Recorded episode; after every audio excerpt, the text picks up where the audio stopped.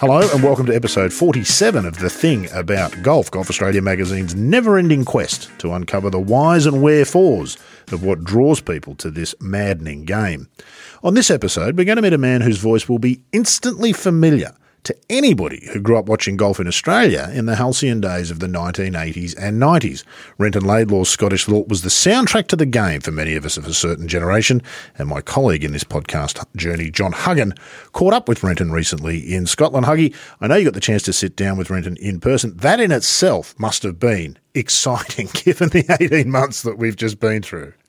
Very much so, yeah. I mean, I, I see Renton on a on a pretty regular basis. We have lunch maybe every ten days or so. He lives not too far from me, and uh, he likes to hear all the gossip and, and catch up with all the news. Um, he's not as mobile as he once was, sadly. But uh, how old is he, Huggy? He's he's not young anymore, is he? Uh, I think he's in his early eighties. Um, early eighties. That's yeah. as much as I know. But uh, but yeah, he's he's there's nothing wrong with his mind, believe me. But uh, even if he isn't as physically capable as he once was.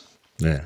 As I alluded to there, Huggy, we in this country grew up watching golf in that period, and it was Renton Laidlaw and Bruce Critchley were the commentators on most of the big tournaments here in Australia, that wonderful Scottish lilt. But his career has been so much more than just television, hasn't it? Mm, yeah, he's been he's done a bit of everything, Renton. I mean, uh, there's very few people I think are as versatile as he is. The, the first time I ever set eyes on Renton not physically, but on television. Um, he used to appear on. Uh, he read the news on a program called that's still running now called Reporting Scotland.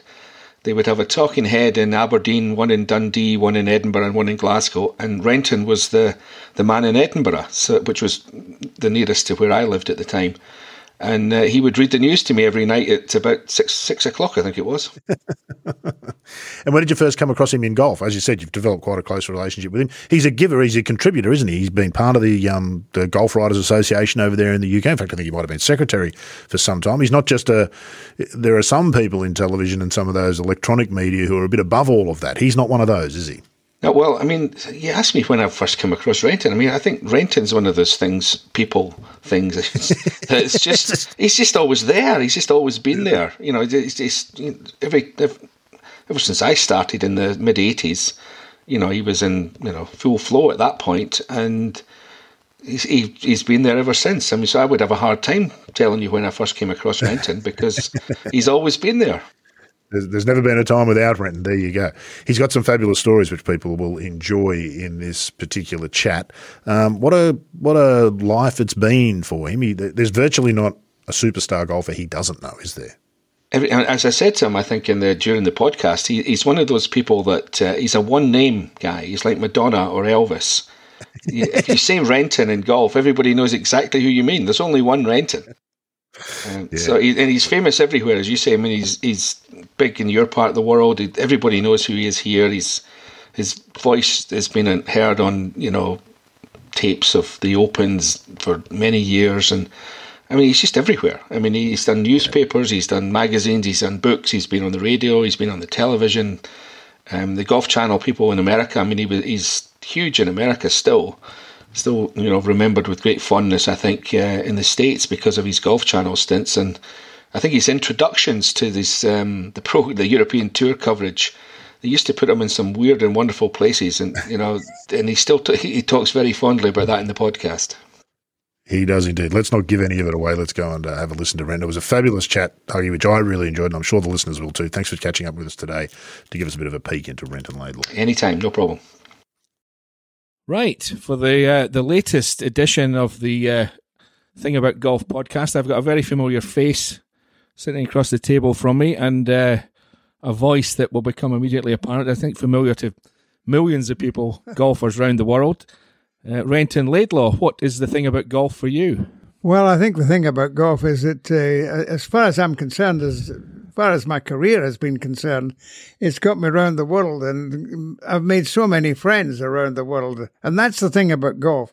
I think friendship is the key thing that you get in golf. Mm. Uh, as well as exercise and all that sort of stuff, you know. Uh, that's fa- fair enough, but I think friendship would be the main thing that I would talk about. Well, well, you're one of these guys that um, you know you're the one name guy. You know, you're like Madonna or Elvis Every, every, everybody in golf, all they have to do is say Renton. I think probably because there's only one Renton, which helps. But you're instantly recognisable. I mean, uh, talk about how you, you got started. We'll, we'll we'll go back to the beginning and, and work our way up to Golf Well- Channel and TV and the rest of it. Well, I tell you, when I was born, that's a long time ago, 82 years ago, uh, the, the, the nurse, you know, who delivered me, the midwife, uh, said, what are you going to call this baby, you know, to my mother? And she said, uh, uh, Renton. And she says, what a lovely name, Renton Laidlaw. Yeah. She, says, she says, that's a, a, a lovely name for a novelist. Well, There you go. Well, of course, I've never written a novel, as it turns out, but I've had plenty of things written, nine books and that. And, uh, you know, the idea was that uh, I think I always wanted to be a journalist. Not that the school wanted me to be a journalist, No. as you know. They wanted me to be a banker or a Yeah. uh, someone in Something- insurance Something respectable. something respectable, although they're hardly respectable these days. Yeah. Uh, you know. but anyway, I was keen to be a journalist, although not a golf journalist necessarily. And that just happened out of the blue. I was taking one of the med- one of the, the, sort of easy tasks I had to do when I was in the editorial department of the Evening News in Edinburgh was to take copy off from the correspondents around the country. And uh, one day I just stopped taking some copy, and the sports editor of the paper came over to me and said, Would you like to do the golf and rugby? It's a no brainer. I said, I immediately just said yes. Yeah. Uh, and then I, I, I, I, then said, uh, I don't want to do the rugby because I was much more of a football man, Right. soccer man. Yeah. I says, but I'd love to do the the golf. He says, right. He says, your first assignment, get to the car now, and I'm taking you to a golf course, Prestonfield near Edinburgh or in Edinburgh. And he says, "Eh, that's your going. And my career as a golf correspondent started just as easily as that. And it's it's amazing how things just happen. It's just fate sometimes. Yeah. And it was rather like Peter Ryde, you know, who uh, was doing the uh, uh, he was doing letters and uh, also the uh, page, the letters page, and he's also doing uh, the register of deaths, you know, which goes in the in the Times. Yeah. And one day, he decided he'd go for nine holes at uh, a course very near the the his office in Fleet Street, Highgate was the course, and uh, he walked out of his room at exactly the same time as the sports editor and editor who had been wondering uh, for two and a half hours who they would get to uh, replace Bernard Darwin Right. was the golf man for the paper, had given up and said, we, We'll go for lunch because we're getting nowhere. Yeah. And as they walked out their room, and as Peter Wright walked out his room with his clubs over his uh, shoulder, they said, There's the man, we've got it, we've solved the problem. Yeah. And uh, so it was just as, as fate, just like that. I mean, I never really saw myself initially as a golf reporter. Well, I wasn't a good enough golfer for a start. Well, that doesn't matter. That's been You know- proven many times. I played off 13, but as you know, no matter what you play off, you can still feel the pressure at whatever level you're playing Mm. Yeah. that the pros feel. You know, someone's got a putt for a title. Yeah, there's, Or there's a lot of common factors in golf. A lot of common factors. And, and I mean, I, I, I can tell you this, John, I only once broke 70 gross, you know, Right. and that was a 69 in Dusseldorf. And the pressure I had on that putt to get a 69 Yeah, can you imagine? must have been must have been like uh, Jack Nicklaus trying to win his sixth Masters or something like that. yeah, yeah. But it's a terrific game, and that's the great thing about the game. However well you play it, or uh, you know, you can enjoy it in your own way, Mm-hmm. and you can appreciate exactly what the pros are going through. So I, I, I did the job, and for forty years, it. Uh, Yeah, I mean, I've always felt a wee bit one dimensional sitting next to you when I look at your career. I mean, you've done books, you've won for, written for newspapers, you've been on radio, you've done the telly. I mean, you've done a bit of everything. There's not many people who've got the sort of range of expertise that you've had. well, I think I was lucky, uh, John, in the sense that I had a, a face for television. Not everybody does. Yeah. I had a voice for radio. Not everybody does. And I was Scottish, Yeah. And that is associated very much with golf. Yeah. So uh, if, if I'd come from Liverpool and had a Liverpudlian accent, I may not have done as well in golf. Yeah. uh, commentating as I, as I did. I was very lucky in that sense. In fact, you get uh, all through your career, you have luck. You've you've had luck as well, I'm sure. There's a, plenty of sliding door moments for Oh, everybody, I think. absolutely. You know, And what? Uh, where did the, the job at the Evening News and the Scotsman take you, or was it just the Evening News? It was just the evening news. No, the, actually, although the school didn't want me to be a journalist, they thought it was no, no, not not a journalist from this school. You know, uh, you know, Is it Stewart Melville? Where, Stewart Melville in Yes, Edinburgh. Yes, A we very- should identify these people. a very quality school, but if, if you, he'd, he'd already been uh, upset uh, by my saying, "Could I do a paper round?" Nobody at the school ever oh did no, a paper heaven, round. heaven, God yeah, damn. that's it's a And, bit beneath uh, them. Yeah, So I, I said to uh, the uh, it was the evening news. Well, I was saying that the the the, the headmaster got me a job on the Scotsman, which I didn't accept because I went to the evening news. Right. I'd had a lot of connections with the news. yeah. And so uh, I was glad to go there. I knew all the people. Well, you you knew your own mind from an early age. Then I mean, I did, yeah. A lot. Yeah. Well, at one stage I was going to be a farmer right, until I realised I couldn't send a calf away to the abattoir. right. You yeah. know, After you'd named them, yeah. after named them. And I, or, and then I thought, well, maybe I should go into forestry. The idea was I wanted an outside job. I Yes. didn't want an office job. right, Uh, uh, so these two were very quick. Or, or a school teacher, that was another thing. right. Uh, and although I never really thought about it at the time, I've always wanted to be a pilot. I like being a pilot. Right. You know, that was a, but never mind. Yeah. The thing was, I was very sure from about 14 years old that I wanted to be a journalist. Yeah, Not necessarily a golf journalist, Right. just a journalist. yeah. And what about um, where did that take you then? I mean, uh, I I think it was your first Open that you covered fifty nine at Muirfield. Am I- 59, Am I, right? at Mu- 59 at Muirfield, and what a difference it was then, uh, John. Uh, I went down with the sports editor uh, to that uh, open Mm-hmm. at Muirfield, and you know, there's the drive up to the course. Uh, nowadays, of course, there's huge tents and all that when an open goes there, but we were able to drive through the gates and turn the turn left, and there was a small tent Right. for the press. Yeah. You know, and there was only about I would have said fourteen or fifteen of us. Right.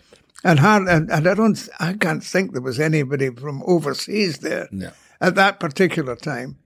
And every now and again, the secretary of the of the Honourable Company of Edinburgh Golfers would come in and say, uh, "Some good scores here, fellows," you know.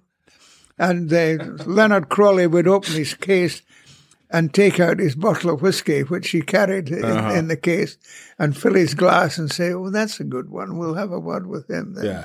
There wasn't much uh, in the way of quotes and things back then, was there? No, no. I mean, uh, Leonard Crawley didn't really want to know what what any of the golfers said Yeah. because he realised, as as most of these old fellows did, Pat Ward Thomas, Peter Ryde, Leonard Crawley, uh, Henry Longhurst, they're more interested in what I think Yes. than what they think. You know, they're bound to be biased. It's so changed. now Oh my goodness, yeah. you know. Uh, but in a way, I enjoyed the Open when it was quite Yeah. quieter than it is now. Yeah, well, I must admit, I mean, selfishly, this is terrible, but uh, when there've been tournaments I've been at in the last 18 months where there's been no spectators, it's great from a Yeah. journalist's point of view because there's nobody getting in the way. I know, Yeah. I know, I know.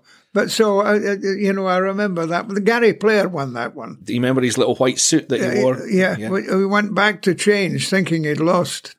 Yes. Took six I- up the last. took six at the last, and uh, I think he thought he'd lost to Yeah. either Fred Bullock or somebody like that. Mm-hmm. Uh, uh, and uh, he came back and found he was the winner, you know. Mm-hmm. But uh, he looked immaculate. I mean, in fairness to him, you know. Yeah. So what? Uh, how? When did you start a bit of travel? I mean, obviously the evening news is not going to be sending you hither and thither to go to tournaments. I mean, when did you start expanding your horizons a bit? Well, the, news didn't, but I also worked for Reuters. Right. uh, at the big events, and I always got time off from evening news to go to World Cups and Right. things like that, uh, which were all over the the world, as it were. Yeah. Uh, and So it'd be what early sixties, was it? early 60s. Yeah. The, the World Cup in 1963, I think. You, you maybe it was at Madrid. We won't hold you to the dates, right? No, hold me here. it, it was in Madrid, and we had a a marvelous time there at uh, Madrid. It was won by South Africa, won won won there, and uh, I always remember uh, because you remember things sometimes which are unusual.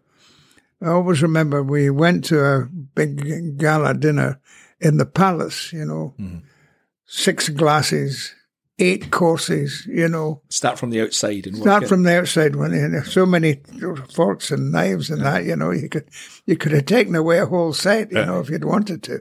And uh, we're coming back in the bus, and uh, one of the American golf writers, whose name I've just forgotten at the moment, was married to uh, Joan Fontaine, Yeah. you know, the actress. Yeah. Very nice woman, Mm-hmm. classy Yeah. classy woman, uh, who I think was a sister of Olivia de Havilland. That's right. Yeah. Although they didn't really ever get on. They, Yeah. Yes, that's they right. kept going Famously. for Yeah. kept going for the same parts, and Aye, yeah. They always They were- annoyed them. When one won the Oscar, the other one wasn't quite too pleased about it. yeah. precisely. And uh, uh, up at the back of the bus, uh, Eric Brown from Scotland, who was playing with John Panton, who was in the front of the bus, Right. sitting quietly like a Yeah. country mouse. Very different people, those two. Very different. Yeah. Very like a country mouse. He was uh, Eric Brown was uh, leading the sing song, you know, and I heard I was sitting just behind Joan Fontaine, and she said to her husband, "Do you think he would send he would sing a, a song for the Americans in the bus?" He says, "Forget it, forget it." She says, "No, no, I don't. I, maybe he'll sing Home on the Range. Surely he'll know that one." You know, he says, "No, forget it, forget it." So she didn't forget it. She stood up. Excuse me. Uh, she didn't know his name. Yeah. So she didn't say Mr. Brown. No. Excuse me, she says. Would you mind singing Home on the Range for the Americans who are in the bus? to which Eric, who was a pretty rough character, said, Yeah. No bloody likely. Sit down. And began to sing, to sing I Belong to Glasgow. Which he she- didn't, of course. Uh, no, I didn't. No, it belonged to Bathgate. Yeah. But he, he, he, she sat down shocked. Yeah. And all I remember her husband saying, I told you. I told you. You know. Yeah. Yeah. But it, you know, it was these moments that you remember away from the golf Mm-hmm. that you, you, you, you remember. And, that, and uh, of course, it's such a nice, it was a nice sport to do because unlike football correspondents or writers, you didn't have to hang about in the rain waiting for footballers to come out and then say nothing. Yes. Yeah. Most of the golfers did speak to you, Yeah. uh, and it never was apparently raining on the golf course. Well, it never rains, never rains. the, so when did when did you start forming? You know the the relation you've got. I know, I know just about everybody in golf knows Renton Laidlaw. I mean the players, especially the older ones, are, are very familiar. Certainly with the you. older ones. When did you start building relationships with people like Nicklaus and Palmer? And Well, I do remember a fellow called Fred Labushkachny from uh, South Africa in, in, invited me for uh, to join him for breakfast with Gary Player at Gleneagles Hotel. Uh, that was for the news. yeah, Uh, and uh, of course, Jack, well, Jack was coming to Muirfield regularly. He came for the Walker Cup yeah, in 59. And he came for his first open victory 66, in yeah. 66. So I was I was well acquainted with him. And of course, he, I, I think he, he's always liked Scotland. He certainly likes St Andrews. Mm-hmm. And of course, it has a special place for him in his uh, mind because he named his club uh, Muirfield Village after that first win. yeah, And uh, uh, I think it just built up like that. But you know, if you're if you're moving around with them, they get to know you, and uh, you you know you get to know them. Arnold Palmer. I sat with Arnold Palmer's father at a dinner at the Ryder Cup. You know, which was fascinating. You know, uh, and then what was he like? uh, well, he was uh, an older version of Arnold. Right. You know, Yeah. it seems maybe a very uh, simple thing to say, but he was Yeah. absolutely down to earth, you know. Uh, Yeah. He was a kind of greenkeeper, wasn't he? It was Oh, the greenkeeper. yeah, He was the greenkeeper at at uh, Latrobe. Yeah. Uh, and it's interesting, of course, that uh, Arnold now owns the course where he learned to Mm-hmm. Yeah. play the Yeah. game. And if you're ever, have you been there, John? I have not, no. Oh, it's a, a museum Mm-hmm. for Arnold Palmer. Yeah. Rather like the, you know, you go to Jack Nicklaus's Muirfield Village and it's a museum for Mm-hmm. Yeah. Jack Nicklaus. Yeah. You know, everything. Carpets are Jack Nicklaus. You, know, you know, everything. The, the wallpaper is a Jack Nicklaus that right? wallpaper. the towels in the bathroom are Jack Yeah, Nicklaus. yeah, yeah. It's the same at Arnold Palmer's place. And uh, I'm trying to get you to the, the, the relationships back then were were very different than they are now. Generally, Yeah, well, I mean the journalists don't have the same rapport maybe with the, the players that you have back then. Yeah, it's a well, different I- world, wasn't it? It was a different world. I, I think uh, there was a feeling in those days. I think that what happened off the course was not to be reported. Yes, yeah.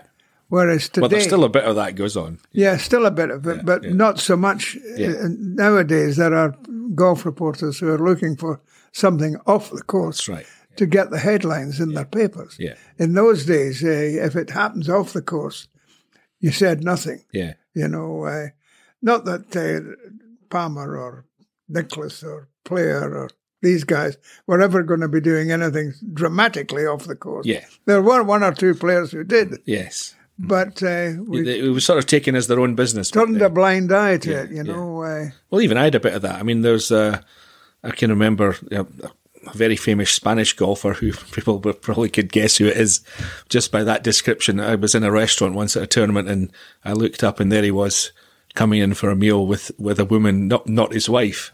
and he clocks me and he comes over and he goes, I'm not here.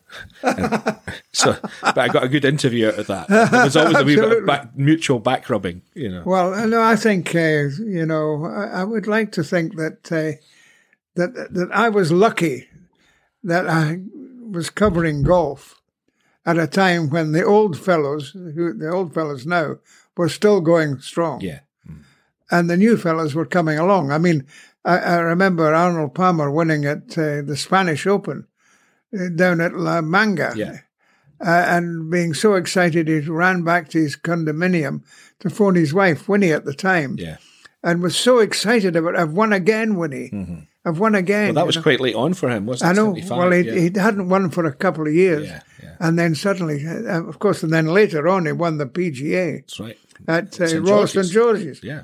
You know, uh, so these guys were still winning, Nicklaus Hmm. and and Player and and and, and company, and and as they were still winning, but going back, the new breed were coming along with Seve and Ian Woosnam. Mm-hmm. Ian Woosnam had a, such a marvelous swing. I could Beautiful, yeah. watch. It was like a in the precision of a Swiss watch, wasn't it? Yeah. yeah. That that's Made it look very easy, didn't he? yeah, absolutely. Uh, uh, Nick Faldo, of course, changing his swing to win six majors. Uh, Sandy Lyle, Bernard Langer. Nobody had ever heard of a German golfer until he came along. Apart from the guy who took about 17 at the postage stamp in the Uh, Open one year. That was about the only other one. That's right. I'm trying to remember. Herman Tissies or something. Herman Tissy. Yeah, Yeah, something that's like right. that, yeah. Uh, gosh, easy to do at the postage Oh, stamp. well, I've seen it done. Maureen Madill, I watched her do it. Uh, Did you? Couldn't get out of the bunker at playing in the Helen Holm tournament. Okay, years oh, ago. Helen Holm, She won't the- thank me for reminding her of that if she listens to this. I didn't cover much women's golf, I would have to say. Hmm. You know, uh, except I did, I, I, I did do Curtis Cups, and I do remember, uh, John, going out uh, the, a day before the event began at Lytham with Jenny Lee Smith, as she was then. I was having a court affair, Uh huh, uh huh, and uh, I kept her out rather longer uh huh. than the captain uh, would have liked. Uh, the captain was uh, from Dunaverty, Right. uh, and uh, she she uh, she, uh, she didn't play the first day. I don't think. I think I think she was being disciplined. Well, Maybe she was just tired, Renton. She might have been, but she had a lot more verve than I had. Yes. uh, But I kept her out too long, and and I even had my fingers wrapped as well. Don't you ever keep Right. these players out Yeah. beyond curfew time. You know, Belle Robertson was Yes. quite a strict captain. Oh, I can imagine. You know? I can imagine. Yeah. So, who were the players that you had the, the closest relationships with over the well, years? well, Jack, of course, because we were the same age. Yeah. and uh, that gave us a, set, a, a, a bond that is just one thing. Mm-hmm. If we're the same age, we we know we've, his career in Yeah. golf and my career in journalism has go, have gone separate routes, but similar. Mm-hmm. Yeah. you know, parallel routes. Uh, and uh, Gary Player, uh, you know, uh, who always felt uh, that he had a certain rapport with Scots, you know, because of his Scottish connection. Well, his his grandfather was Scottish because every time I've ever talked to him, he's, he he starts off with this weird, what he thinks is a close imitation of a Scottish accent, just nothing like a Scottish accent. I to add, but his grandfather was Scottish. I think that's where that comes from. Yeah, well, I was, well, he always used to say, I have a special relationship with Scots. I love playing in Scotland. Yeah. Until I went to the Italian Open and I heard him saying, I love Italians. and, uh, you know, I have, you know, so many memories, of Yeah. family memories of it. Yeah, I said, I thought it was Scottish. yeah, But, you know, yeah. He was a PR was, man of his he was a politician. Yeah, well, you could say politician. Yeah. that- You mean they're all liars? Well, I, I couldn't possibly comment on that. Yes,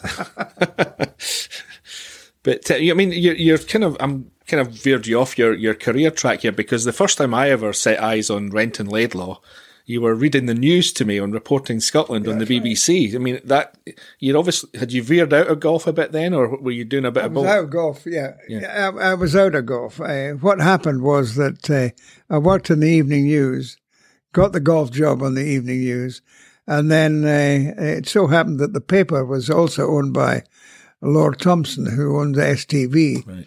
So because I was doing the golf for the news, I also was then enlisted to do the golf with Arthur Montford on Right. Scottish television. And uh, so that got me into into television. And then uh, it so happened that uh, someone in, in the evening news was asked to do the news for Edinburgh for the new Grampian uh, television station. It was the la- I think it was the last commercial station to open. Uh, and he came through to me and said, "Look, uh, I, I know nothing about sport. Will you do the sport for them?" I said, "Sure." And they then invited me up to do the sports program Right. every Friday. So that was your break into television. which happened to be my day off. So what with going into STV and then Grampian, and then from Grampian, I was. It, it sounded. Uh, it sounded. Uh, it sounds very good to say I was headhunted by BBC, but I was. Uh, He said modestly. yeah, that's all right. I, I was headhunted by BBC to do this report in Scotland, although they were they were worried at the time, and I think I've told you this before. yeah, uh, but our mutual lack of hair. is- a is- mutual lack of hair, you know, uh, and they tried to, to say, "Would I wear a wig?" And I, and I, I, I said, "Listen, you're getting what you're getting, yeah, or not at all." I said, "Where do you stop? A false nose, yeah, pin back the ears, yeah, or what?" Yeah, yeah. But they also wanted me to change my name, Oh, which was rather peculiar. They, they, what did they have in mind? well, they didn't have anything in mind, but they said, you know, we like to keep things very simple on the BBC. Right. You know, Harry Gray, Bill Jack, Yeah, yeah. you know, uh, Ron Neal, you know. Renton Laidlaw is a bit long. Uh, do you have any other names? I says, no. Yeah. I said, you know, you, you, you're getting me and that name, and you're getting me as a look, Yeah. or not at all. As you said earlier, it's one of the great names. I mean, I, you're the only Renton I've ever met. I. I've never met another one. they they are around. There Yeah. are there are a few around. Yeah. Yeah. In fact, there was another Renton in the Evening News. All right. There you go. So anyway, the, uh, you're into the, the, the TV land, um, Yeah. but you veered off again to, to London. I think. Well, that that happened because, uh, and I was pretty. Uh, every time you've had it, I'm sure as well. Luck comes along, and I was uh, getting kind of fed up with the TV again. You know, a, a new challenge was required.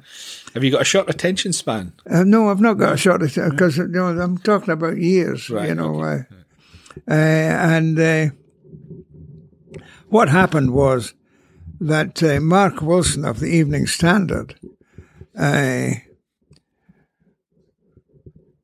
had decided, or he had not decided, the paper had decided for him that he should take over from Ron Heager on the Daily Express, which he didn't want to do. Mm-hmm. Um, he didn't want to go to the National Daily Express from the Evening Standard, which was run in these days like a national paper. Yeah, yeah. Uh, and uh, they were looking for someone to take over. And the first man they thought of was their golf man in Scotland, a fellow called Jock MacVicar. Yeah. But Jock MacVicar was, in fairness to him, he's just died, uh, was not the most ambitious of uh, fellows and didn't think he would do well in London, didn't like the idea of going to London. He enjoyed working in Glasgow in his Bijou flat somewhere in the West End. uh, and uh, then they came to me Right. why they came to me. I think because I'd worked with Mark Wilson previously on uh, World Cups and things like Yeah, that, yeah. gone around the world with him. And so uh, I got the job and went to, to London where over the over the 26 years I was in London with the Standard, I had so many jobs, it was unbelievable. I don't know how I did them all. For example? Well, I was working for uh, Radio Scotland. You know, I was the BBC radio man, correspondent for 15 years. I worked for ITV uh, in the commentary box. Uh, I worked for the World Service of the BBC. I did special reports for Northern Ireland and for East Anglia, uh, curiously enough. Yeah, yeah. Uh, and All the uh, golfers in Great Yarmouth. knew uh, you yeah. well, there was only one golfer I ever had to report on, but uh, you know, and I became a dab hand at just doing the report on on the phone and then switching off and then doing another report Yeah. with another name and. Uh, Now, is that just something that you you had to learn, or were, or were you just naturally good at that? I found I was naturally good at Yeah, it. I, I, I seem to be coming over as immodest. No, no, no, no. You, I wouldn't. say- Far from it. I would say You know. you're, you're you're holding back here. Well, I was able to do it anyway, you know, and uh, but I always remember, and this is is really quite amusing. I once said to Radio Scotland, I was doing a thing for Radio Scotland, and I said, "Now, I'm going to give you also a report from Wentworth on what's happening at Wentworth, mm-hmm. but I'll also give you a report on what's happening with the ladies' golf at Bournemouth." And also, I'll update what's happening in Australia with the tournament that was going on there. But I said, for goodness sake, don't say where I'm coming from. Don't say where I'm coming from mm-hmm. because it'll be stupid. Of course, they did. Yeah, yeah. So on the one program, I was in Bournemouth, Wentworth, and Melbourne. Right. Here's Renton Laidlaw from Melbourne. Wait a minute, I thought it was at Wentworth. Here's Renton Laidlaw from Bournemouth. Well, I thought it was in Melbourne. But, you know, the whole thing was crazy Yeah. because the whole thing was being done from a dirty, smelly telephone box in Ealing, just outside London. Right. You know, uh, I I mean, it was, uh, but you have to just do it, you know. Yeah. Only you've told me, you know, there's a couple of stories I want you to tell about your escapades when you're trying to get radio reports across. And I think the my favourite one, I think, is uh, when Nick Faldo won the English Amateur at Lytham. Oh, God. And you, and you had to supposedly report from Lytham on that one. I had to. T- re- tell the tell the listeners that story. Nick Faldo, he actually went on and won the tournament, uh, uh, the championship uh, at Lytham. Uh, but the point was, I was having to go to the BBC in Glasgow because they'd asked if I'd come up and uh, w- with the potential of being the sports editor. Uh, my my feeling always was, John, try everything. You know, if somebody offers you the job of sports editor or, or suggests that At least listen. Yeah. at least listen. You know, you can always say no thanks and come away again. So I had to go away this afternoon of the semi final. Uh, and I'd made arrangements for someone to give me the details when I got to Glasgow so that I could uh, file my report. And uh, it was quite an interesting semi final that Faldo was in because some lads had filled the holes at the far end of the course at Lytham with sand. So there was a bit of a story there, you know. Anyway, I got to Glasgow and I got into a telephone box in the station. And uh, I was a wee bit unlucky in the sense that they said all the cricket's off. Right. You know, uh, because so of heavy rain. Yeah, yeah. You know, we, we, we can give you more time. You know, what what's the weather been like at Lytham today? I said, not bad. I had no idea. No. I said, not bad. But uh, I, I, said, uh, let's go. And I started to record. And of course, halfway through the report, the, the, the uh, loudspeakers in the, uh, in the station. Yeah. The next train from Glasgow will go to Girvan, Ayr, you know. So I knew that game was up. I can't be at Lytham. Yeah. So I hung up. Mm.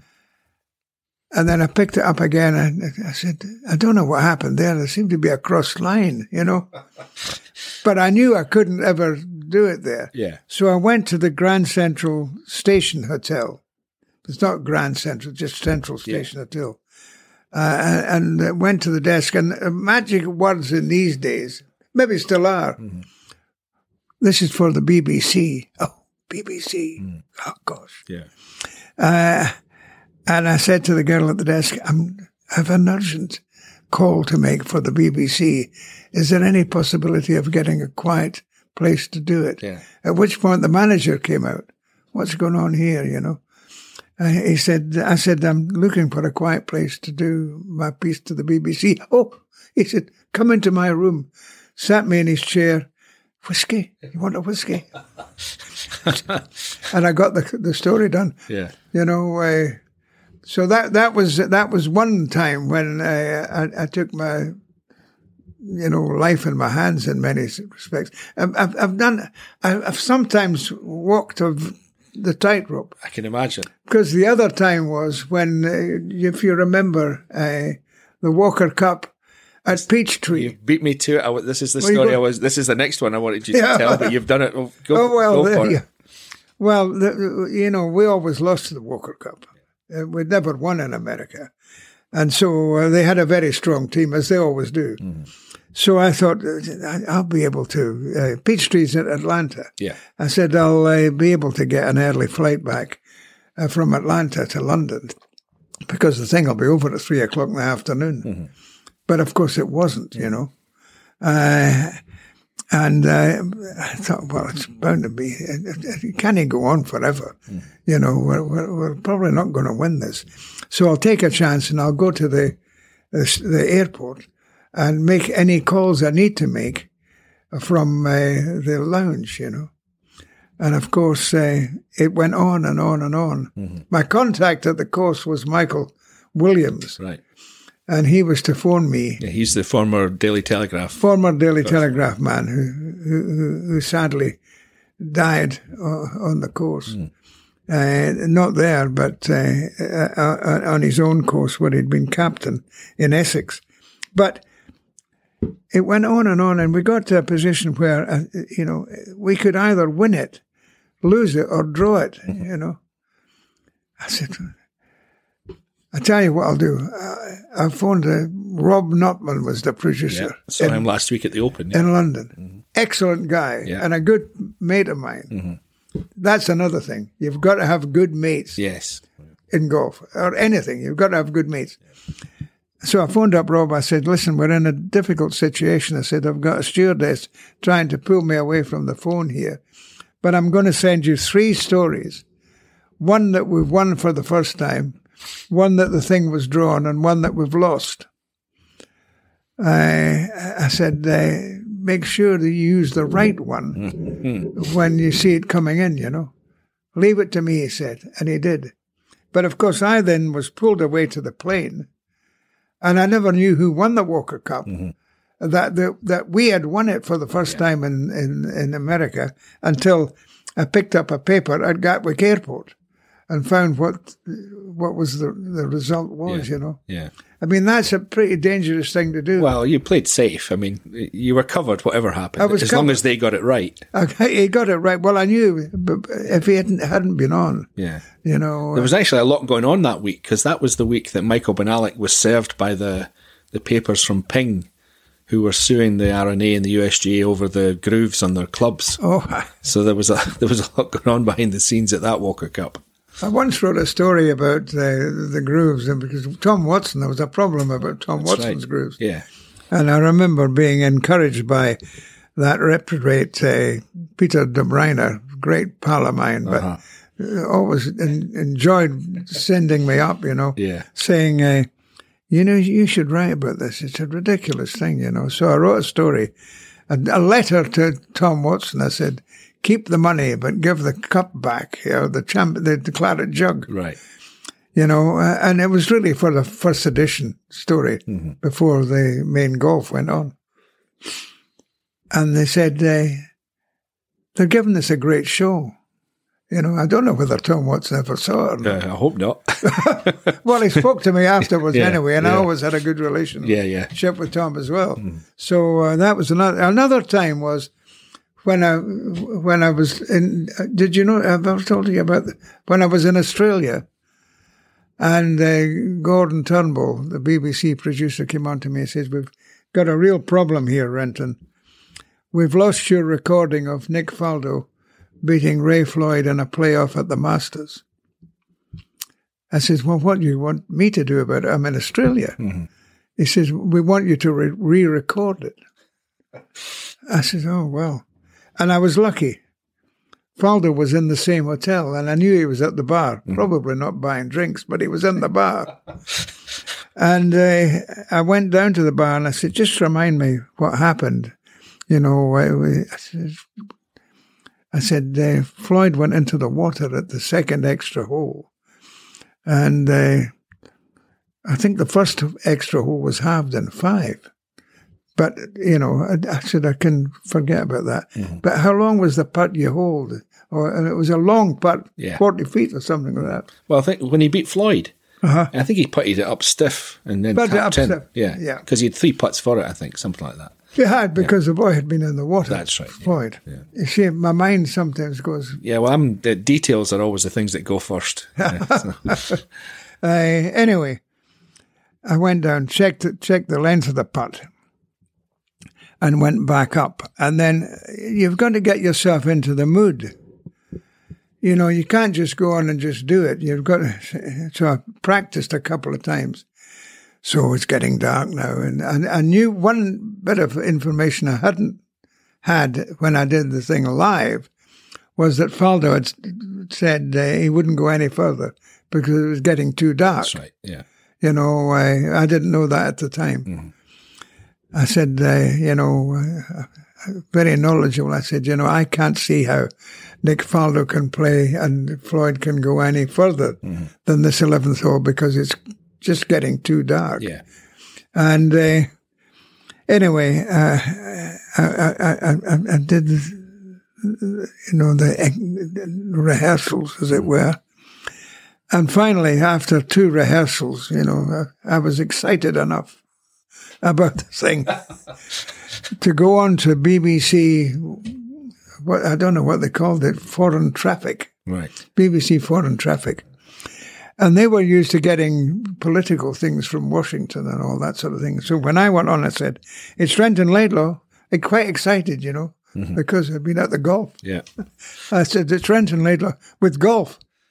Oh, is that right? The excitement in their, in their voice was zero. zero. Yeah, Absolutely zero.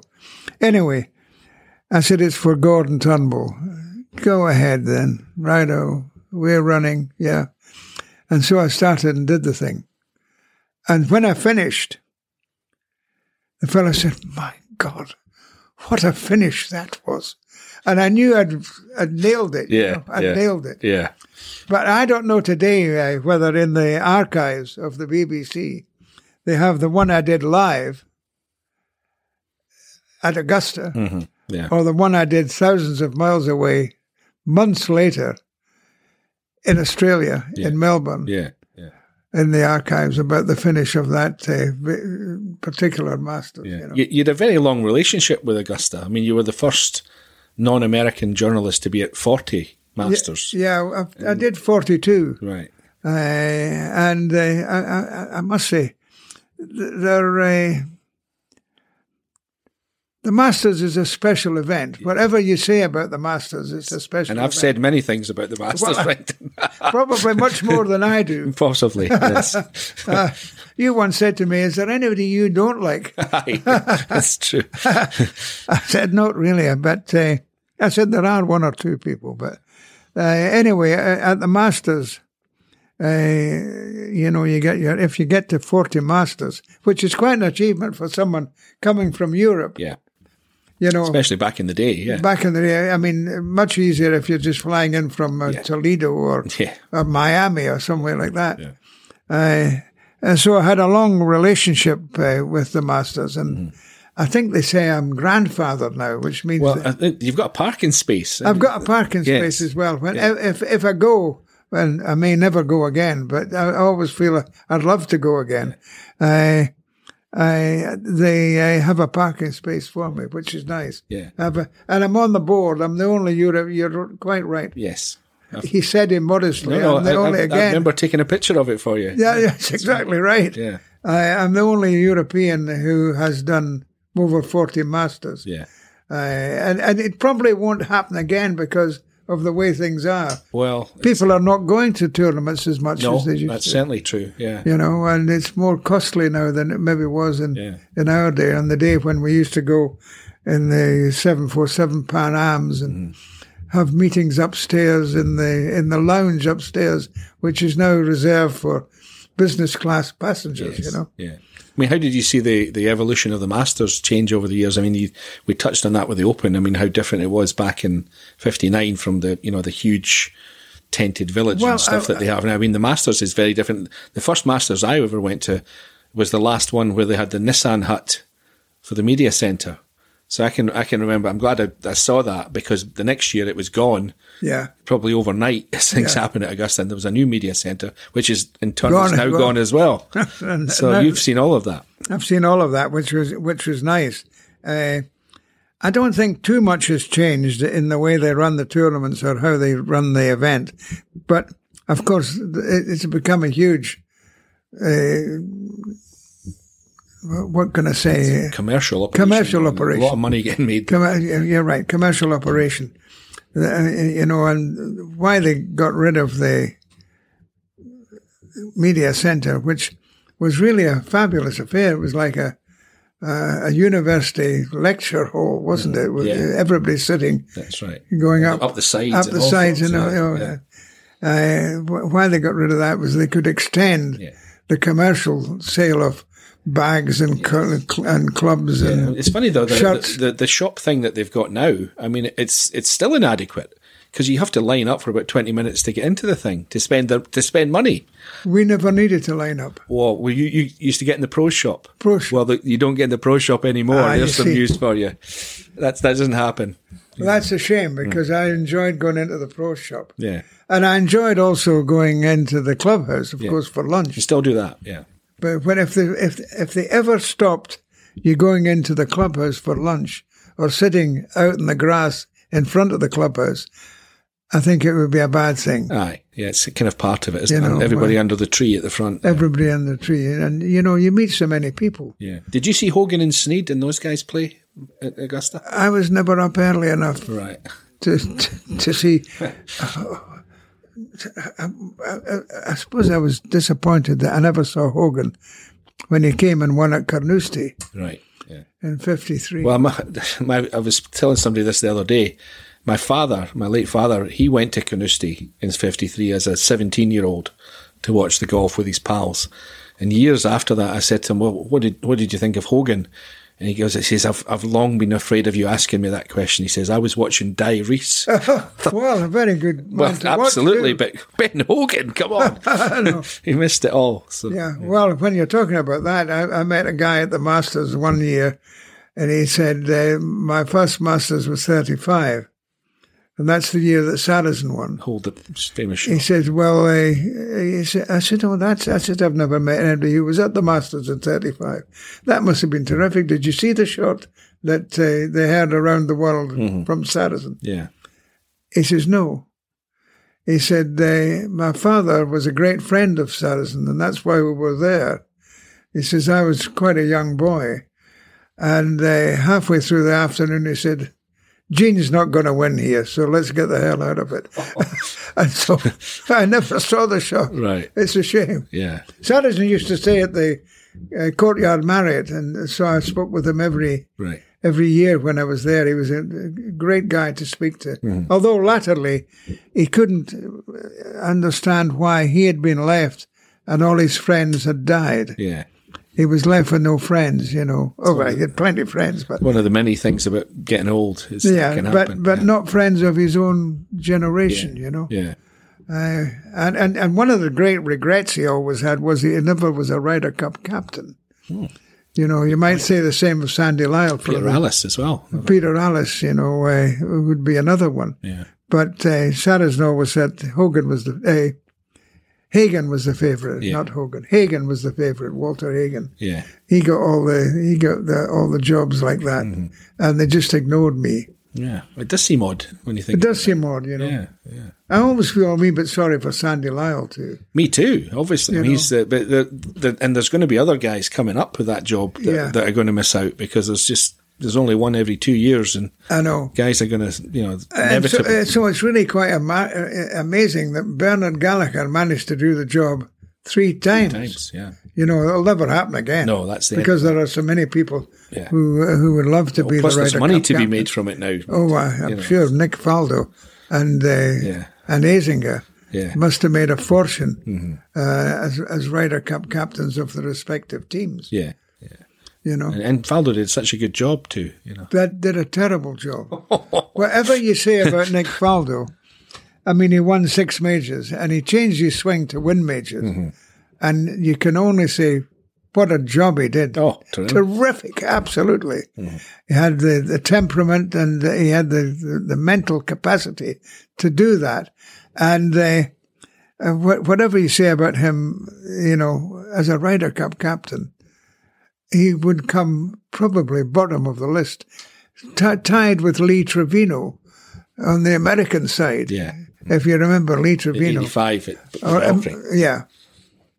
Uh, they, they they didn't seem to do the job all that well, but but Faldo Faldo was it's a different fellow now. Faldo Faldo's one of us Mhm, Yeah, because he's working in television, Mm-hmm. and he's absolutely charming. But in the old days, he, he was an awkward customer. Well, I was his ghostwriter for a few years at uh, for his instruction Were you? So yeah, so that was um, an interesting experience, shall we say? I'll say no more. Yeah, Uh, There's a lot of waiting around for Nick. Uh, Nothing ever happened until it was it suited Nick, basically. yeah. Well, that's the same with Colin Montgomerie. Yeah, yeah, He was always coming, but never came. Yeah. You know, he never actually said no to anything. He just didn't. It Didn't never turn happened. up. Yeah, yeah. uh, which is disappointing uh, that that there are players like that. You know, uh, Who were your favourites, Renton? I know you were Ernie Els's landlord for a while. yeah, I one point. was. Uh, Ernie lived in my cottage uh, for a year, Mm-hmm.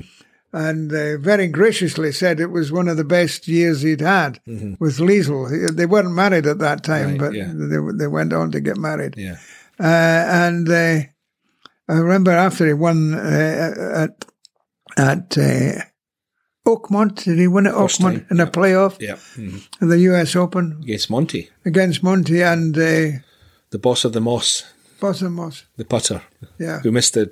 Who made the he had a four foot putt to win on the Sunday night and it hit the worst putt you've ever seen in your life. His name's now escaping me. I know. uh, it's- I'm trying to keep I'm back. trying to think of I it. know. I was trying to uh, play for time there and I've failed. So yeah. Well, anyway, it doesn't matter. no.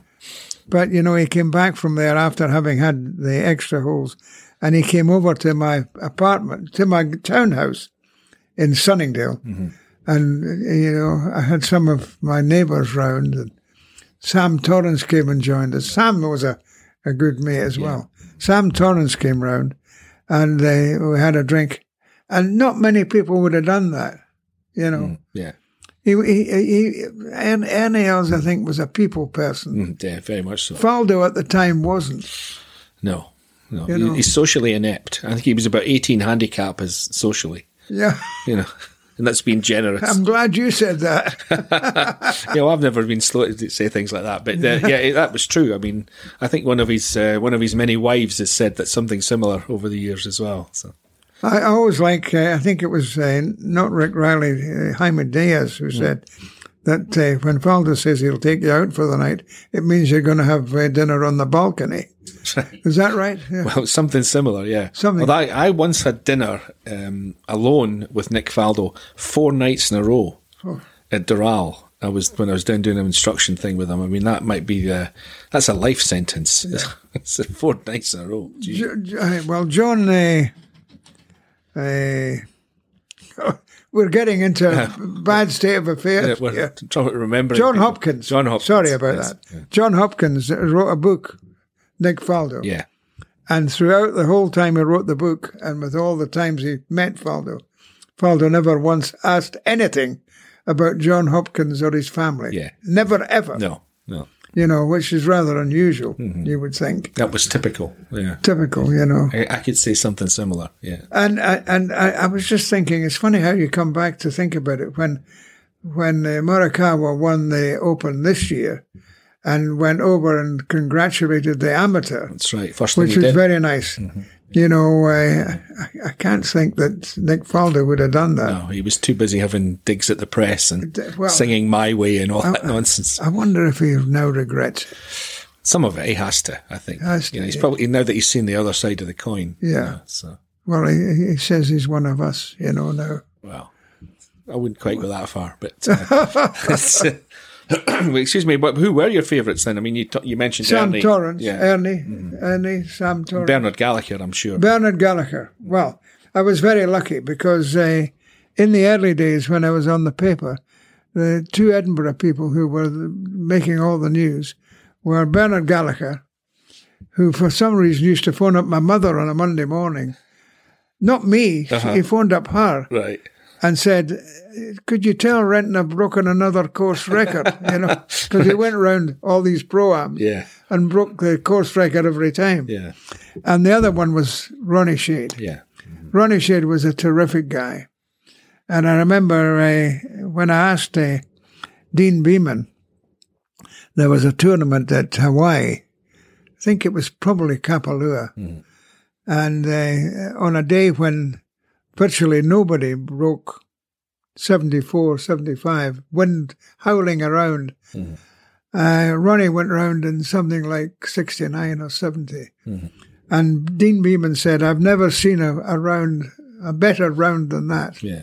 And it was Ronnie Shade. And of course, I was really quite pleased at that because Ronnie and I had a very close relationship, as Bernard and I Yeah. did as well, coming from Edinburgh. Yeah. Uh, and uh, Ronnie, of course, got cancer. He died far too early. It was a bit like Seve. Yeah.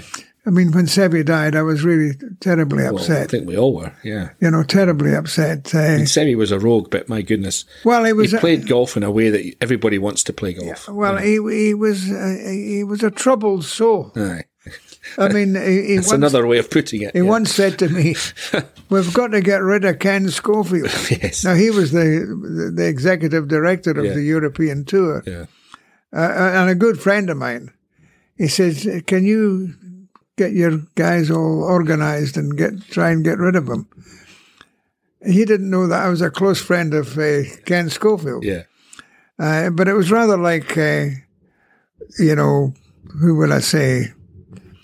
Jack Nicklaus saying we've got to get rid of Deane Beman, or mm, Yeah. you know, get rid of Tim Finchem. Wait a minute, what what's all this about? Yeah. Yeah. He, he he was a bit. He always felt, I think, that he was being got at. Mm-hmm. Yeah. Certainly latterly, and it may have been to do with the illness that he had Maybe. Yeah. that we didn't know mm-hmm. he had. yeah. Plus, I mean, he, he came from a, you know, what the, the Spanish members of most golf clubs in Spain would see as peasant stock. Oh, peasants. So he was he was always on the wrong side of the tracks Yeah, for yeah. a lot of them. I would imagine, and I- and maybe a lot of his bad feeling came from that. I don't know. Yeah, it's a shame because uh, he, he he gave us so much delight and Mm-hmm. pleasure. Yeah, I mean, uh, and he had a sense of humor. Mm, yeah, yeah, yeah. So many of them don't have a sense of humor. So many professionals, I think, uh, see themselves as golf pros, and they're very good golf pros, Mm-hmm. But they don't see themselves as entertainers. yeah. You know, the the ones that entertain, I, I think there were more entertainers in the old days Hmm. than there are now. Maybe I'm wrong. Well, they, they, spent more time in bars talking to real people. Yeah. Whereas now they're in the gym by Yeah, yeah, themselves. yeah. You know, so I just think that uh, in the old days, uh, you know, when we all got together, as we used to do, traveling together and all that, we used to travel through Europe. Uh, You know, Mitchell Platts of the he was writing for the Times at the time. yeah, Uh, Peter Dobereiner from the Observer, the Guardian, uh, a man who could ri- be writing two books at the same time and covering golf. amazing. And I, and he once wrote a story for yourself. I think. I, I like to try and forget that one. Come on, you've got to tell that one.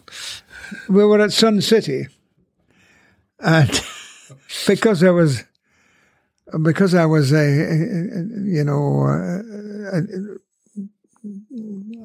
because I was a scheduled is the word I was looking for to go up and into a tower to do TV. I couldn't do the last edition for the Standard, Right. so I said to Peter, I said, "Would you mind writing my last edition? They'll, they'll only want about." 300 words, you know. Uh, are you? Oh, he said, absolutely. He said, happy to help, he said. I'll try and dumb down my own style so that they don't uh, realize that it's not you, you know. I said, oh, thanks very much. Anyway, uh, I went up the tower. No worries at all. Even Peter Dobereiner is writing for the Standard in my on my behalf. You should have known. You I should have known. Anyway, I came back into the press room, having come down the tower, and I said, "How did you get on?" He says, "Well," he says, and, and in fairness, he said, "I think they smelled a rat. They thought, thought they thought it was all too good, you know, that it couldn't be you, you know." yeah. Oh, I says, "Thanks very much, mate." Uh, he says, "But here, there's the what I wrote, you know." And I staggered back because it began Nick Faldo, who's disliked by so many people, even managed to upset Mr. Nice Guy, Nick Price, in the Sun City Million Dollar Classic today. Yeah. He then explained what had happened, you know. I said, "Uh, I knew nothing about this. I said, he said, well, they thought of maybe putting on the front page at one point. I said, well, well thanks very much, Shay, you know. I said, how am I going to get over this? Because what Peter didn't know was every time somebody wrote something bad about Nick Faldo, he came to me as the secretary of the Golf Writers Association and said, we must have a meal and discuss this. How, how am I going to deal with this, Renton, you see? So I was his sort of go-between. Right. Uh, and I was due to meet him that night. So uh, I, sat and I thought, why did I let Peter Dobereiner do that? You know, maybe I should have taken somebody else. But I, I was I was sure Peter would have been all right. So there was silence in the room, and then all of a sudden, he said to me, "Renton." and he handed me another bit of paper. Mm-hmm. He said, "This is really what I sent," and it was even blander than I would have written. You know, I was annoyed that he'd written such a bad piece Yeah. Yeah. on my behalf. Yeah. You know, and there was laughter all round. yeah. I'm sure. But what a relief! Aye. What a relief! Yeah. It's just exactly the sort of thing he would do, though. He, he, he loved doing that Yeah. sort of thing. You yeah. know, Yeah. Yeah. But he was a remarkable man, wasn't he? he was a remarkable man. He, he, he wrote one book in the morning, Mm-hmm. one book in early afternoon, and then did the newspaper in late afternoon. Yeah. And, you know, and, and, and, and when he was writing, He never changed anything. No. If he was, if if you said, uh, Peter, can you give me fifteen hundred words and such and such, he would write fifteen hundred words, roll it up, and give you it. Yeah. You know, whereas I would be going through it if it was me. Well, the, like the rest of us. I like the rest. Yeah, I mean, he he was a fantastic fellow. Yeah, yeah. I mean, uh, when I started at Golf World in London, he was a columnist on the magazine, and I had to phone him one afternoon uh, because his column had, that he sent in previously had clashed with something else in the magazine, so he had to do something else. So I phoned him up, and he said, "Oh, well, what do you think I should do?" So I gave him a suggestion. I can't remember what it was. Doesn't matter. And the next morning, in the mail came the column on the subject that I, mean, re- remarkable because he, there's no way he had it ready because I, I gave him the idea. And the exact wordage. Oh, yeah, exactly. you know, Yeah. not overwritten. Yeah. I mean, the, the first masters I went to in '73, I overwrote completely. I wanted, I, I, I, I Try, felt, scared to leave someone out. yeah, yeah, frightened to leave somebody out, you know. yeah. And uh, Jock MacVicar was in the bar down below the Evening Times in Glasgow, Mm-hmm. who were taking my story from the Standard. It was yeah. and a fellow came staggering in and he said, uh, Whiskey, please, to the barman, and then added, Make it a double. At which point Jock said, What's wrong? He says, I've just taken Renton Laidlaw's report from the masters and tried to cut it down. Yeah. I wanted to, to tell everybody Yeah, everything. yeah. I know that feeling. You're scared to leave anything. You're out. scared to leave everything out. And that was despite the fact that I, when I started newspapers, I was in the editorial section, not the reporter section. Mm-hmm. I was, I was, I went into the upmarket editorial That's department. good training. That. Good training. Mm-hmm. It's easy though to edit somebody else's stuff Oh, than your own stuff. It's easy to be brutal when it's somebody else. Absolutely. Slash and hack it. You know. The other thing that I really enjoyed was was the Golf Channel. Yeah, I was going. to That's exactly. You've preempted me again. That's. I was Oh, going to get to that. No, no, you're quite right. Get, get to it. Well, Golf Channel, you know, when they came, when they they asked me to be the front man of the Golf Channel, that was when I had to leave the Standard. All the other, these other jobs I could do Yeah. Mm-hmm. with the Standard, who, was, who were operating only five days a week, Yeah. but I couldn't do it if I was going to do the Golf Channel. And what year was that? Approximately. I suppose.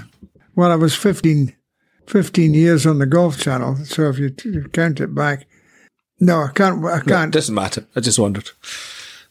Uh, anyway, when I, uh, uh, when I went onto the Golf Channel, you know, I had the great delight of working first with Peter Oosterhuis, who was uh, a, a, a great man to work with, Lovely guy. uh, but who sadly now has got a, a form of dementia Yeah. and cannot work anymore. And uh, if he happens to hear this or is listening to this, I would like, and I'm sure you would like to wish him Yeah. all the very best. Uh, it's it's so sad when that happens. Anyway, uh, he he did it for three years, and then uh, he was a difficult man to follow. And luckily, Warren Humphreys came along. Yeah. Warren Humphreys, who he won only one tournament in in Europe, uh, in Portugal, but the man he beat in that event was Seve Ballesteros. Wow. So uh, Not a bad know, notch have- have in your not, not a bad notch.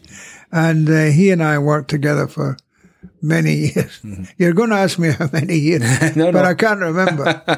I'll spare you that one. but we also worked with uh, a fellow called the, well, we called him Filippo, John Phillips, who who had made his name uh, in the BBC doing the Saturday or even Sunday grandstand programs. Yeah. Producer with Desmond Lynam, one of the top uh, commentators, and uh, he uh, produced some openings for the Golf Channel that were unbelievable. Yeah, you became famous for that. You Became famous. Perched in fountains and goodness knows what else. You were. I, I did a thing. He said, "I want you to be standing in the middle of the Champs Elysees." You know, Yeah. I tell you, if you've ever stood in the middle of the Champs Elysees, three lines of cars on one side going a hundred miles an hour, Yeah. Slight exaggeration, Yeah. Only slight. and uh, cars going the other way, and that's Yeah. and if you stepped out, you feel you're going to get knocked down. You know, but we did it. But the funniest one was, did I ever tell you about the time that he wanted to mark the uh, first swimming off the channel. Is the, the fellow's name I've forgotten. like everything, you forget them. Yeah. But of course, we weren't anywhere near the sea. We were at Paris National. Right. You know, yeah, the, yeah. That's not adjacent to any water. not no. not adjacent to any, well inland. Yeah. So he said, "We'll do it." I- I- I- He said, "I need a volunteer to uh, do this fellow with goggles and all that Oh, in in the uh, pool in front of the hotel." right. So Warren Humphreys didn't want to do it. Neither did uh, Ken Brown, Right. Arguing, "I can't really swim all that well." Jay Townsend was with us at that point. Yeah. Oh no, not my bag. I haven't got any trunks. Right. You know. Yeah. Yeah. And uh, Julian Tutt, don't be so silly, you know. It's beneath him. Yeah. So he looked at me then. Are you daft enough to do it? Uh-huh. I never could turn down John Phillips for anything. Yeah. So I went into the uh, pool. They they did get me trunks and all that. Yeah. Bitterly cold day. Right. People hanging out the windows going, oh, oh, oh, you know. and, and, and with goggles and that. Uh-huh. did the swim, came up, took the goggles off. Have I arrived? I said, or something like that. and uh, it worked. Once it, it actually worked perfectly. Yeah. Yeah. Nobody would have known I was in a s- swimming pool No. at the French National, Yeah. and uh, that was just one of the times that uh, we had to do Yeah. You became famous for those things. I mean- they were they were famous. Sky didn't like them. no. Why not? Well, I remember Bruce Critchley saying, "We're covering golf. This is just ridiculous." Oh, I see. But the Americans loved it Yes. Yeah. because it gave them uh, an indication of what uh, it was like where we were. Mm-hmm. I mean, we had I had so many meals at restaurants with Warren on camera, drinking wine, Mm-hmm. Yeah. that we got to the point where we were actually selling wine on the you know if you're if you're coming to uh, Madrid or if you're coming to Barcelona or whatever it was this wine's a very good wine don't you think so you know I mean, mean was, shameless. Just shameless.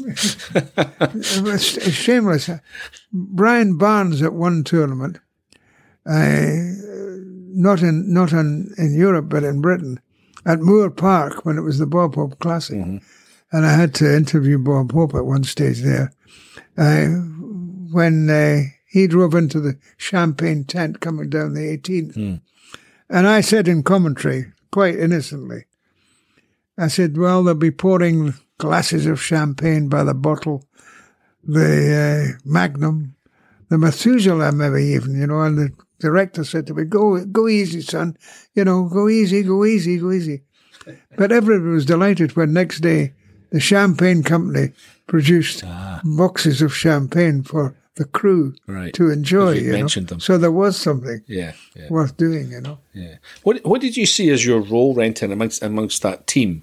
I mean, you obviously had the ex players providing the you know the supposedly expert analysis, but wh- what did you see as your role in the midst of all that?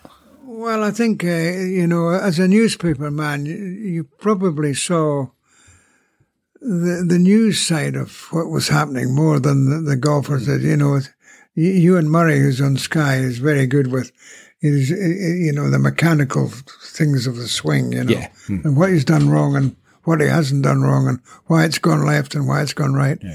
But I was more interested in what was happening overall. How many more people were on the course who could beat this guy? How many more holes were there to come that they could make birdies or not make birdies? I was looking at the news side mm-hmm. all the time. That's what I felt I was doing, or or, or or or giving information about them, about the players that we didn't see. A lot of the times now, you know, somebody puts up, and the commentator says, "Nearly in." Hmm. If only it hit it. I mean, I've seen that mm-hmm. you know, you'd really rather say nothing than than say something you've seen. You yeah. know, Don't tell the viewer what you just don't seen. don't tell the viewer. And and it came over quite a lot on the right and on the Open this year. Hmm. I noticed a lot of people. It, it's a lazy way of doing it. Yeah. Yeah. You know, uh, let let the pro say this one comes from the right, and but it's a nasty one. I know Ken Brown is a good thing of saying if he doesn't know exactly where the putt is going to come from for any reason, and he usually does know, but if he doesn't, Yeah. he usually says, "This is a very difficult putt to read." You know, uh, you know. I enjoyed working with Ken Brown. Yeah, he's a lovely guy, isn't he? You know, uh, we went to the Prado in Madrid, and uh, I looked up the catalogue and then stood in front of the painting that I looked at and spoke knowledgeably about the painting, Yeah. uh, and not only about the artist but about the, the way he'd drawn it. And Yeah. and I said to uh, Ken, who is a bit of an artist himself, I says, you should do one too. Uh, and it, it, it, it, it got a berry and a, a little, uh, it, it got a berry and a, I was going to say a, A stripy shirt. stripy shirt, yeah. When, he, when we were doing a thing at the uh, Montmartre, Right. you know, he, he, I, he, took on the role of an artist Yeah. there, you know, but he didn't need to do that here. So he, got, he had a look at one and went to, to do it, you know, whatever it was, I can't remember. Uh, and as he was talking, a whole group of Japanese came and stood. And you know how Ken is very descriptive. Yes. And he moves. Yeah. Moves, he's like Richard III in a Yeah. way. Yeah. And uh, I, I don't think he realized what he was saying at all. And nobody understood him anyway. but at the end, when he said, and that's so and so, they all applauded and bowed. Is that right? He would love that. He was a, he was a good man to work with. Yes. Very Yeah. good man. Yeah, he is. he maybe in the early days was a bit of a naughty boy. Well, he's he's become the the classic um, poacher become uh, turned gamekeeper. You know, like Mark James as well. He became Yeah. part of the establishment Ryder Yeah, Cup yeah. captain. But the pair of them at 1979 Ryder Cup. I mean, oh, they were very bad. they don't like to talk about that now. And, and you know, it would never happen again. I'm sure it would never happen now. Because there was all the incidents, you know, uh, they put their menu up uh, uh, uh, over their faces when they were going along the line. Yeah. camera was going along the line. And uh, didn't speak to their partners and all this sort of thing. It was, and didn't turn up for meetings on time and one thing and another. Mark James really hasn't, he, he he doesn't admit they ever did anything. But Ken Brown does. yeah. Ken Brown He- certainly he's still a bit sheepish about that. He's very sheepish. Yeah, but they were young and silly. But they were young, and uh, what was I going to say about them? Uh, I, at the time, John Jacobs was the captain, Mister Golf, Yeah, and uh, he called all the press in and said, "I think you all know what's been happening here with Brown and uh, James."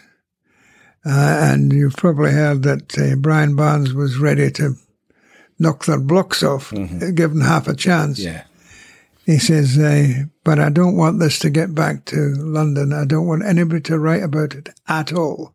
Is that understood? You know, wait a minute. did. Nobody did. Right. Now, could you imagine that happening today? No, not for a minute.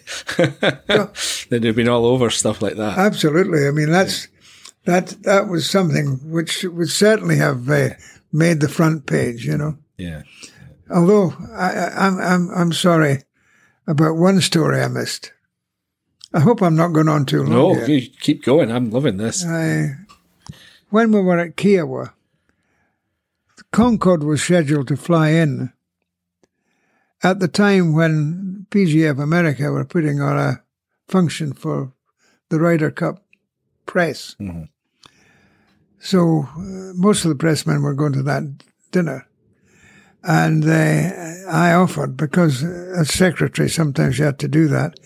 I said, I tell you, I'll go to the to see the Concorde come in, and uh, if there's any news, if anybody has it turned up, you know, or or if somebody's ill, or if you know, I'll phone you back so you all have the story, you know. So I went there and I spoke to virtually all the players, you know, asking all the right questions, or what I thought were the right questions, including the captain Bernard Gallacher. Yeah, I said, uh, nothing happened, Bernard. No, he says, oh, they're all in good. Looking forward to the match, you know. ends, you know, because Bernard's never been a great talker, really. No, you no. know. So, because I'd watched as Concorde had circled round and round. And I knew it did that because when it went to a place where it never normally went, it gave the opportunity for people to see it. Yeah. You know, it was a marvelous Oh, plane. yeah. You know, I've circled in it myself when I was on it. Yeah. And uh, so I went back to the, or at least I phoned the lads and said, uh, nothing to report. They're all here and they're all in good form. Nobody's injured. Uh, Bernard says they had a good flight over and that, fine. Four weeks later, I'm having dinner with Bernard and he says to me, uh, it was quite amusing when the captain came out of the ca- cockpit and took up the carpet in the aisle and had to go down. I said, What did he do? He says they couldn't drop the landing gear, wouldn't go down automatically. Right. He says, So we were circling and circling, wondering how we were going to get it down. And then the captain said, Well, need to try and rack it down. So I'll need to climb down below the plane and rack it down, you know, Right. Oh, goodness. which he did do. yeah. And they landed safely. He says, I landed, we landed safely. I says, You told me nothing happened. Did I? Oh, dear. You know, Yeah. now That- that would have made the front page. yes, absolutely. Uh, Yeah. and, and I was as Ryder Cup men in near death, absolutely, whatever. You know, yeah, absolutely. yeah. I mean, I was as annoyed for me as as I was yeah. for all the press, other press. But that would just be a tin ear on Bernard's part. Yeah, I mean, it yeah, would be yeah. nothing malicious. nothing malicious, nothing malicious at all. you know. Yeah, yeah. But uh, my God, I, I was so annoyed to miss that scoop. Aye. Yeah, that would have been a good story. Yeah. Yes. Anyway, th- Ren, what brought it to an end? I mean, what, when did you decide that retirement was the the best option for you, and uh, what do you miss about what you did before? Well, I missed the camera. I missed the camaraderie. Yeah. That's no doubt about that. But I, I, I began. I went to uh, Charles de Gaulle Airport to catch a plane. Mm-hmm. Stood in a long queue in a busy terminal. As you do in that airport, the worst airport on the planet. By the way. yeah, got got to the desk and uh, handed in my ticket, and, and the girl said, "Oh, I know you're going to Edinburgh, and this is an Edinburgh uh, queue, but it's not an Edinburgh queue for your plane. The Edinburgh queue for your plane is way over there, you know." I, I said, "I've had enough of this." Uh, so that was one reason why I gave up. Right. Fed up Queuing Charles de Gaulle. yeah. the other reason was I kept saying, I'd like to leave on my own terms. Yeah. And before, we've forgotten some names today. I'm still trying to Who was that guy that was Uh, in the playoff? I think his name began with L. But anyway, that was it Roberts? No. Loren Roberts. Loren Roberts. There we go. Thank you. We got it. We did I'm sure every listener's been screaming that for the last half an hour. Loren Roberts. well, that's well, just before I carry on. Yeah. That that's worse. I've done a worse thing than that though. At the PGA Championship, Nick Faldo won at Royal St George's, Right. and when he held the winning putt, for some reason I said, "So victory for Sandy Lyle." I must have been thinking of Sandy Lyle at the time. Yeah. Yeah. And uh, John O'Leary was driving home. He says it was really funny after that because I realised my mistake. I says no, not Sandy Lyle. I says Nick Faldo. And he wasn't Sir then, so you didn't need to use the Yeah. Sir, you know. Yeah. Though not many people do. No. Uh, I said no, not. I said Faldo. He says you actually spelled it out.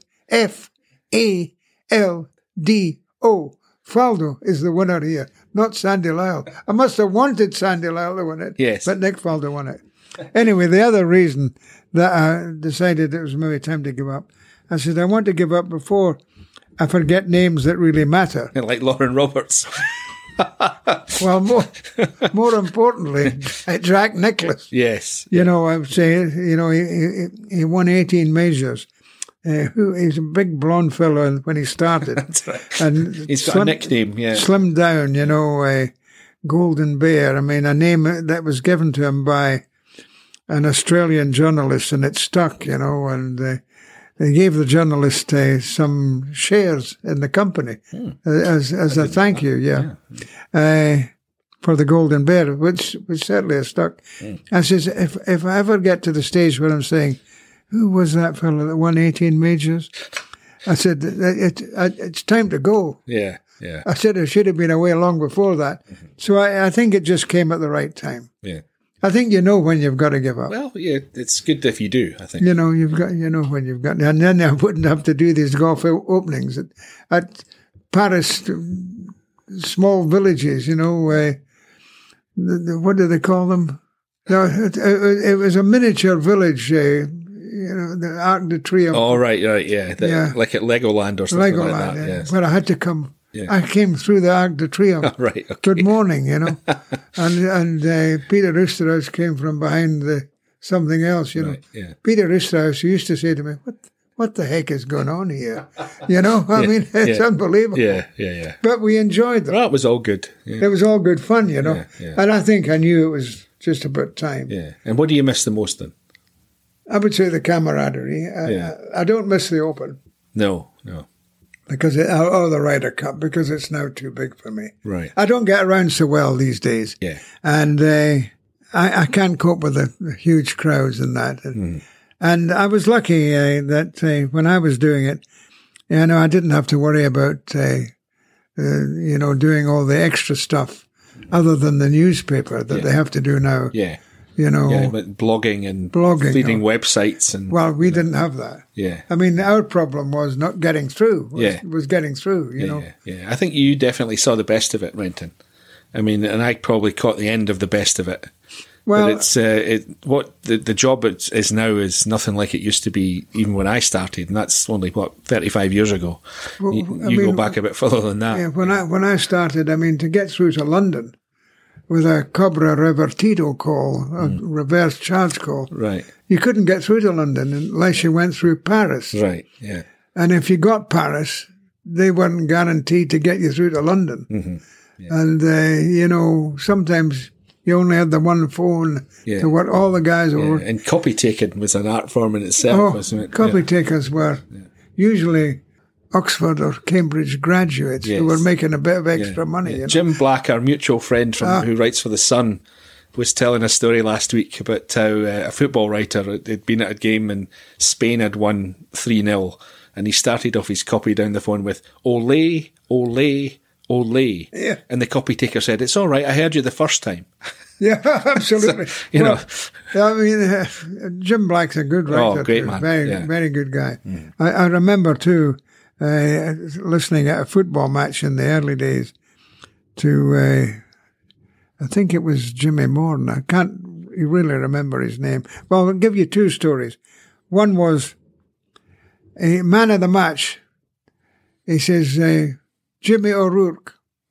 Great player Jimmy O'Rourke. from our team. Hib- From our we, team. We've got to mention Hibs on uh, Hibernian. this before we go any further. Yeah. On the World Service, they used to say, Renton, here's Renton Laidlaw from so and so. By the way, Renton, Hibs are two down. Oh, you know? Yes. anyway, he said, but he had a, a, a, a speech impediment. We lisp. Yeah. I said, uh, well, Jimmy O'Rourke, he says, hey, oh for Olive. Oh for Olive. The girl said, no, sorry. Oh, oh for what? Olive. But she eventually got it, and then it says, R for Robert. Right. like one rabbit, one. she said, no. oh, he says to hell, he says, uh, Pat Stanton, Yeah. man of the match. Easier. Yeah. and the other one was when uh, I think it was Gordon Cosh won the Scottish amateur at Muirfield. right. It was raining heavily, and the whole thing was done in the press tent, presentation and all that.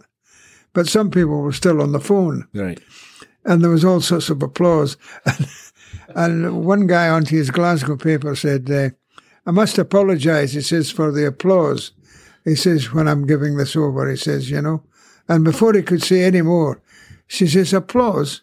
You're no Ernest Hemingway, she said. yeah. Very down to earth in Glasgow. Oh, aye, absolutely, absolutely. Yeah. Anyway, Renton, I've kept you long enough, and uh, we need to go to lunch after this. Yeah. we won't. We'll spare people the details of that. But uh, thank you very much for your time. It's it's been a pleasure listening to you. You've made it very easy, and I hope that uh, the people who've been listening have enjoyed it. Uh, Oh, I, I don't doubt that for a minute. I think, I'm uh, getting older and I'm forgetting some well, names. yeah, me too, uh, as we've proven that today. But uh, anyway, I think I, I just hope that, and, and I know I think that everybody will be nice to have heard your voice just one more time. Excellent. Thank Great. you. Thanks again. All the very best. My goodness, what memories that brings back of golf on TV here in Australia during the 80s and 90s. But no matter where you are in the world, even if you didn't know the name Renton Laidlaw, I'd be willing to bet that those dulcet tones would have been familiar. A big thanks to Renton for being so generous with his time and to John Huggan for wrestling with the technology and producing his first in person recording. That's a victory not only for Huggy, but for us, because it frees him up to add even more people to his interview list. Well, that's episode 47 in the books, but make sure you don't miss episode 48, a chat with one of the game's very best coaches who we almost never get to hear from. Yes, I was I was pretty devastated because I was a very good player. I played number one for Queensland. I was captain of the team. I had people like Greg Norman behind me in the team, so I could really play. Um, but then the career really took a, a really sharp twist the other way. The last interstate series I played, um, playing number one for the state, I won one match, whereas the years before I was winning every match, you know, and beating players like Roger Davis and um, and Michael Cahill, who was Australian amateur champ and became an you know Australian PGA champion as well. So yeah, my career as a player really took a sharp smack in the mouth. That's the fascinating journey of Ian Triggs. Next time on The Thing About Golf.